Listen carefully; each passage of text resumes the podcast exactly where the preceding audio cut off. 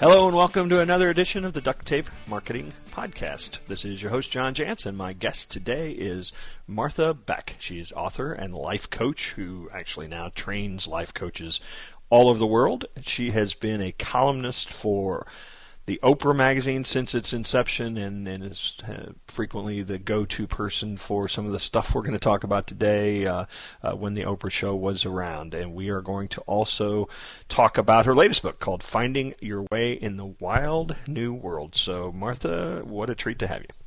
Oh, the honor is all mine. Thank you. So, let's, I always like to get into some of these. I know, I, being an author, I know how publishers wrangle over titles and authors right. wrangle over titles, and so every word is is meaningful. Uh, so so let me get right to it. What's so wild about the world right now? Um, we're facing a situation that has never existed in all of history.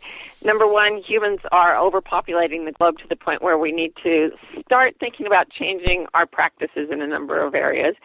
And the second thing is that there's been this huge wave of innovation technology, disruptive innovation, one business theorist calls it. And that means that, um, I'll now quote Thomas Friedman, a Pulitzer Prize winning economist.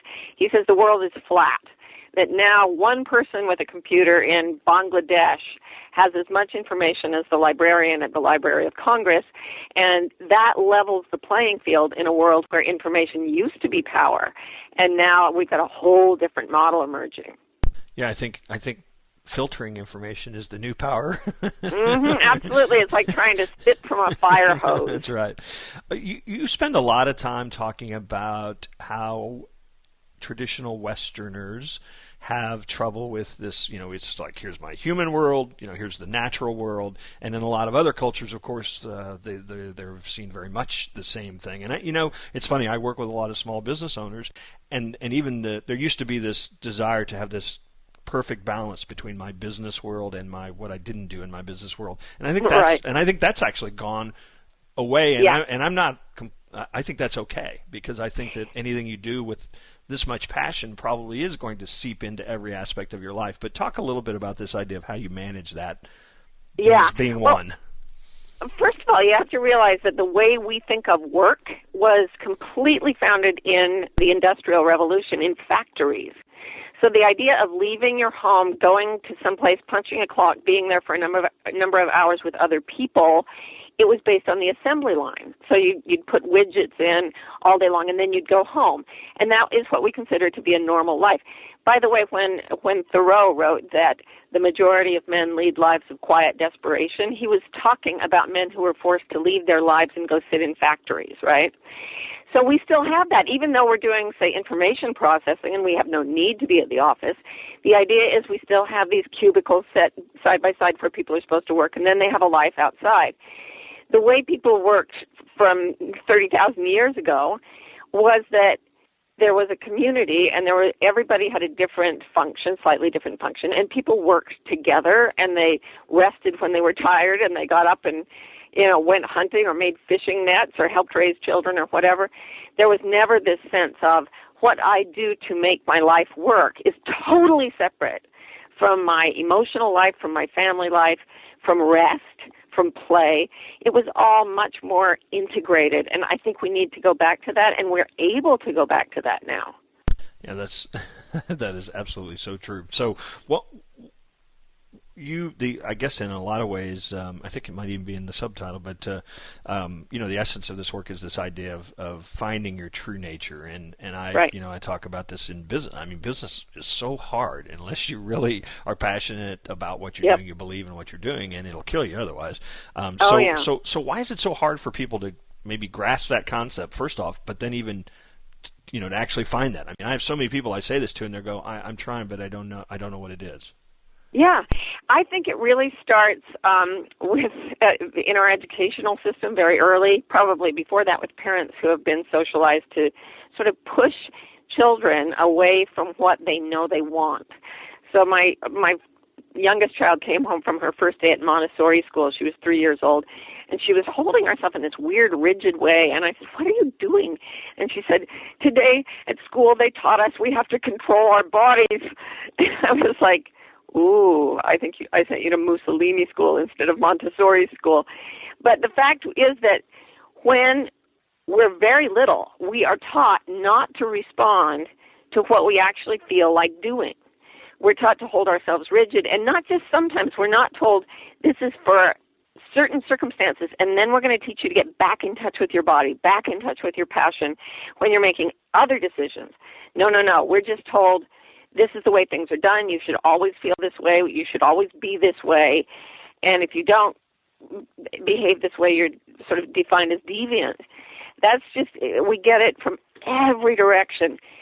And now when I go out into a traditional culture and watch the way people there are living, it seems bizarre to me when I come back that Western Americans in particular are so rigidly attached to ways of being that aren't natural for them, for us. You, know, and I see this spill over into marketing of small businesses all the time. I can't tell you how many times a, a business owner will tell me, "Oh, I, we can't do it that way because nobody else in our industry does." And and of course, exactly. it's, you know, it's it's keeping them, you know, a commodity. When when if, if they actually went out and figured out how to do something that nobody else was doing, that would be really attractive. Yeah, I used to tell my business school students when I taught at Thunderbird. Um, here's my most profound marketing secret: love sells better than hate. if you love what you're doing, the energy of that permeates your entire working life, your entire business structure, everything you create, and it eventually gets to the customer. And if you hate everything you're doing and everyone you're working with and the projects that you're doing, that gets through to the customer. I, I have. Uh, we were talking off the air. You know, I worked on a new project myself, and and I really started looking at a little bit of this idea of purpose, and even in my own life, you know, that's one of the things that's kind of fun about writing a book is you actually get a lot out of the process yeah. of doing it, as I'm sure you've discovered right. as well. Um, is that I find that the things that when I when I don't want to do something, when I'm I'm sort of afraid. In fact, the things that I'm really afraid of, there's a the, mm-hmm. the world is sort of telling me that I better look really hard at that because there's probably something really important in that. And and there's a line in the book I want to try to find that because I think this is really helpful for people to use this as a this sort of finding purpose filter. Uh, look at how our greatest suffering connects with our greatest joy, and, and, I think that that if that doesn't hit you with a ton right. of bricks, like a ton of bricks, you know, I don't know what will. Um, so so talk a little more about that idea. Sure. Early on, um, I read something by a, a guy named Matthew Fox who said, "Your your life's mission." Is the place where your deep gladness and the world's deep hunger meet. That's probably the best business advice I've ever been given. So my deep gladness is interacting with people in a way to help them construct something they love out of their lives. My deep, the world's deep hunger, which I felt in my own life, was being pushed off what felt normal to me, was being pushed away from what my heart wanted.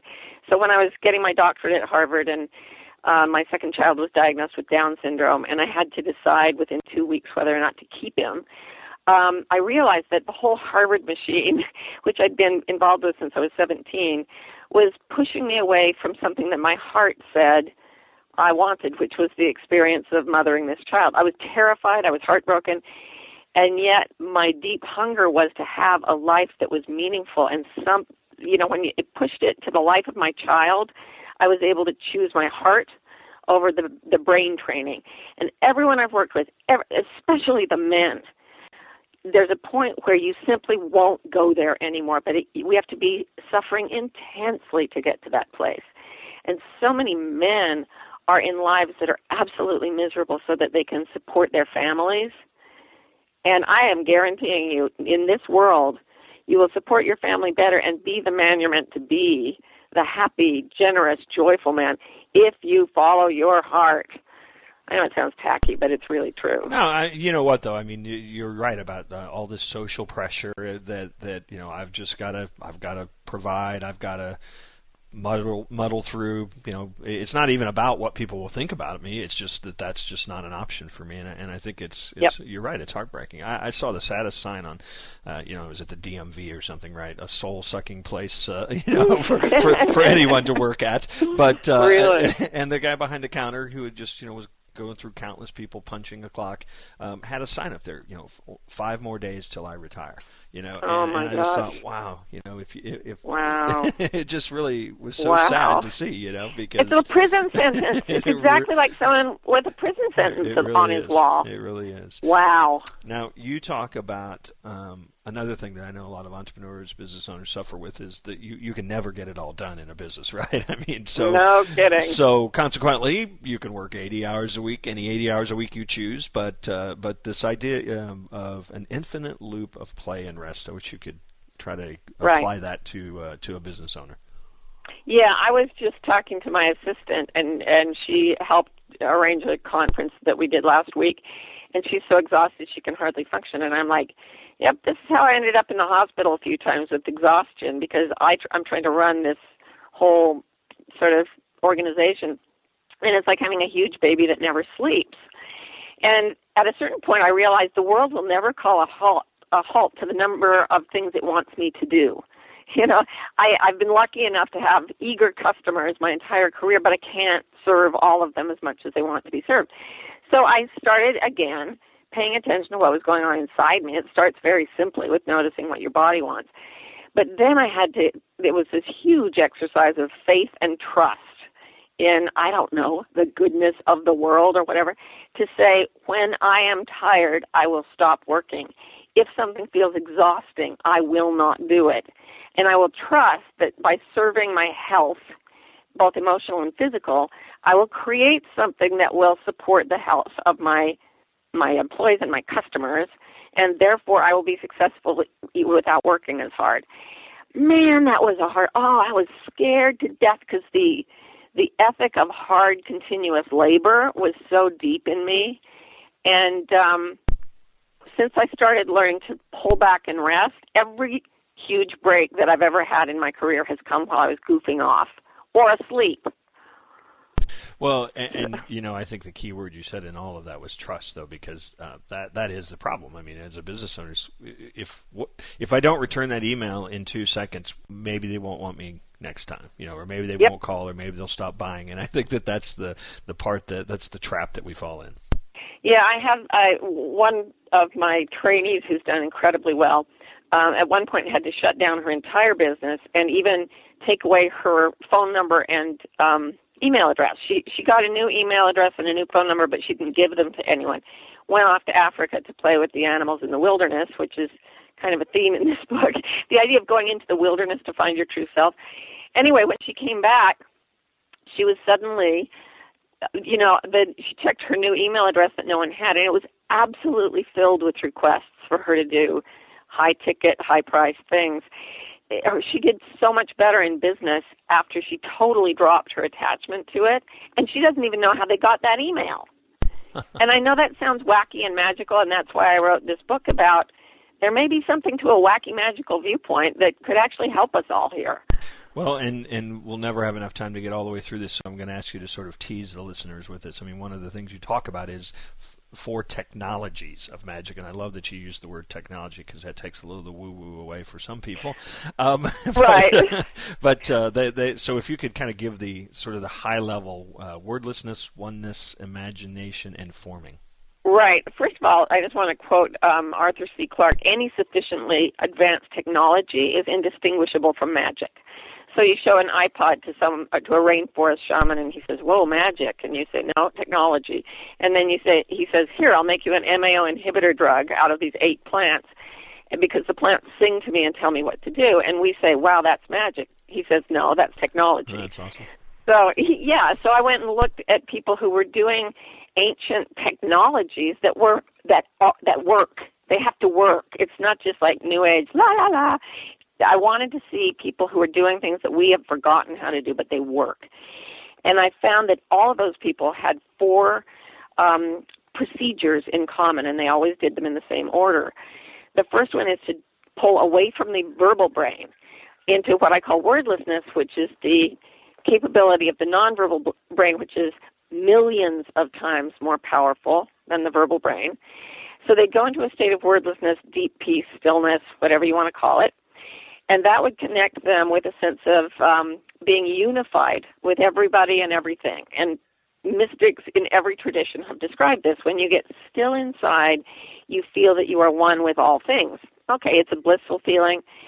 It's also somewhere where you can actually communicate. You can pull customers in if you're in that state of wordless oneness where everything is compassion. At that point, you imagine the future you want, say for your company, your family, whatever it is. If you're in real wordlessness and oneness, that will not be a shallow vision. It will be something that serves your whole self.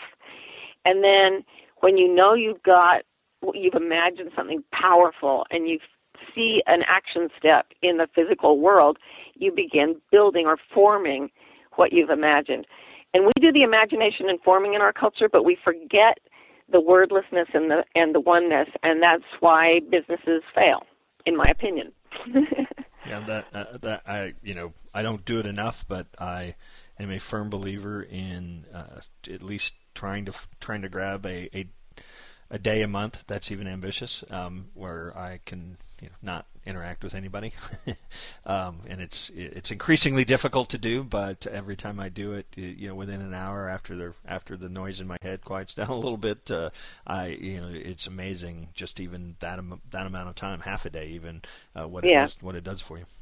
Five minutes, even thirty seconds, three breaths yeah. of being completely still will rejuvenate you beyond belief. Don't think you have to go all or nothing.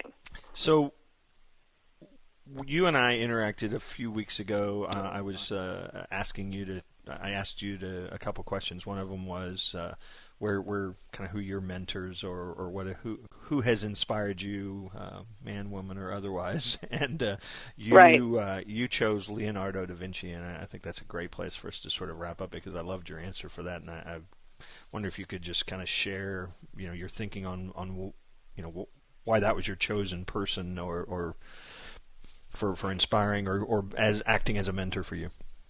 Thank you. Yeah.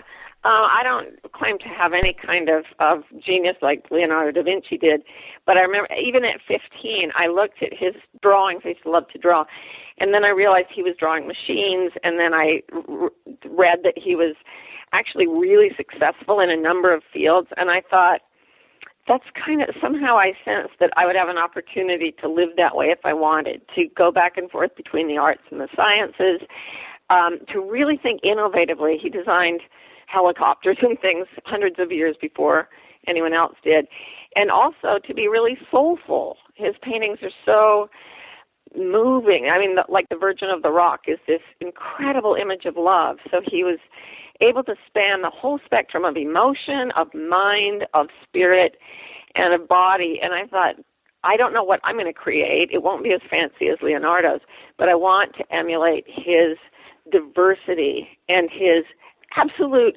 intensity on on finding the vision within himself, even if nobody else saw it yet. So I think, and the beauty of this day and age is that with uh, the technologies we have, we're actually capable of using that to form a living if we're creative enough. I really think one of the keys is it's not even about being a good painter or a good inventor or all those things. It's really more the giving yourself permission to think that way, I think, almost. Yeah, to think outside the box, to range freely, and to have the faith in yourself to just focus on what brings you joy, what what lights your fire, rather than doing what everyone around you is doing. So, Martha, um, this has been awesome. We're out of time, um, but tell me uh, where, where what, what's the best way for people to connect with you and your work, both online and off? Um, the online way is the best option. I have a virtual company. My assistant is Jessica at marthabeck.com. So if you have a question or a comment, just toss it over to us, and um, basically that's my entire information flow is online because I think that's the wave of the future. Yeah, and and I, I guess what I was implying was was more like grabbing your books and things of that nature. Oh, grab my books and go to Amazon.com, yeah, download it on Kindle.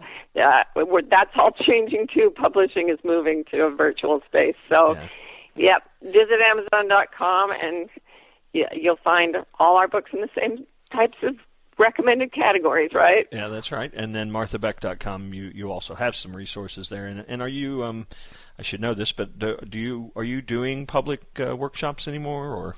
I do. I've just started doing them again because I missed them so much. Um, I don't really need to, but I love it, yeah. and I want to. So I'll, I'm I'm going to be offering some new workshops that are specifically designed around this idea of rediscovering your true nature and how to use um, the just the factors of our world today that weren't even available five years ago or two years ago. So how to use those to claim your true nature and find this sort of innate joy while you do something that brings the money you need to live. Yeah, I, I, I'm going to guess just in the little bit of time we spent together that that sort of interaction that you get from those workshops is probably pretty important to you almost as a sort of laboratory and testing ground. Yeah, and yeah. and it's it's just a source of enormous joy yeah. and uh, gathering of people of like mind who can start to create this new way of living and doing business. And I bet you the food is really good. We do our best.